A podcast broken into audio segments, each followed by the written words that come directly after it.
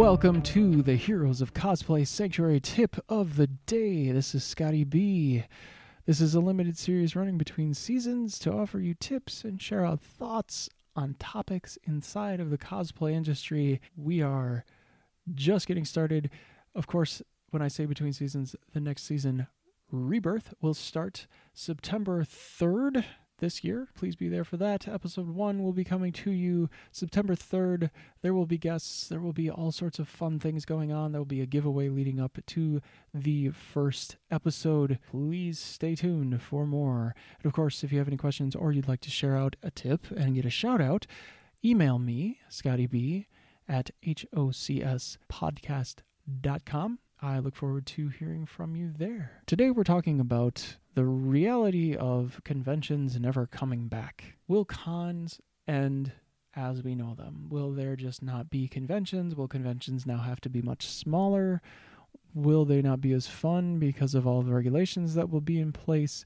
Will they just be virtual from now on? What will happen to the con and what will happen to the cosplayer as a result of what is happening to conventions and the reality that we may not return to large scale events where we can connect with fandoms? So, I talked a little bit about virtual cons and just the craziness that potential, the potential kind of leverage that could be developed through having virtual cons. Uh, but on the other side of that, there really is how do you adjust to what could be a permanent shift away from the large conventions. So before it was about driving the numbers up, you'd have 100,000 or 150,000 guests at a single convention, you know, and every year they're looking at trying to beat their numbers and have more people come in on Thursdays and Sundays and extending the hours and doing all these crazy things to get more people in those doors so that those vendors are happy and the celebrities that show up are happy and signing off a bunch of, well, they're probably going crazy because there's so many freaking people there, but that's the draw. So what do you do when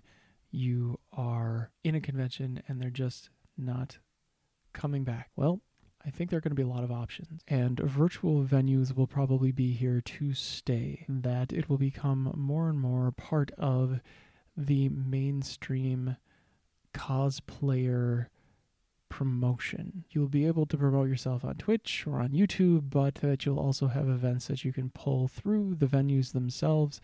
There will be a lot more options for cosplayers for online availability, and you'll be able to apply to a lot more events. And not only will it be more competitive for cosplayers, more cosplayers that are online will now be able to have an audience through these venues that they perhaps did not have before. This also, and I really haven't talked about it at all, the the professional cosplayer, the the cosplayer who goes to the event for the specific reason of competing in cosplay events that they have created a unique design or that they are a they are a costume builder or they are in costuming or they are in prop making.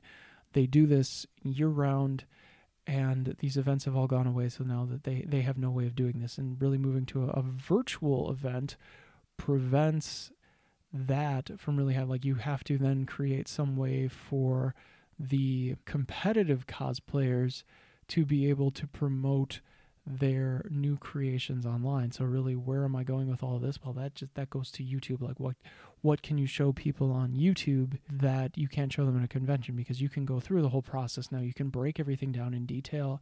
You can have that be part of your event. And really, if the venues can pick up on this, I think it would work out really well for the cosplayer. I think that we will see more and more recognition for cosplayers, and that it's actually an opening for the studios and the larger venues, the larger vendors going to the events to give back to the people who have been doing so much for the marketing of the venues and the marketing of the fandoms, which is the cosplayer. That is where I will leave it today. Thanks again so much, and let's hope that it really isn't the end of conventions and that it will just be the end of the way that we were used to them. That it will be a new way and will actually be an improved experience for everybody in 2021. This is Scotty B. Thanks so much. Bye bye.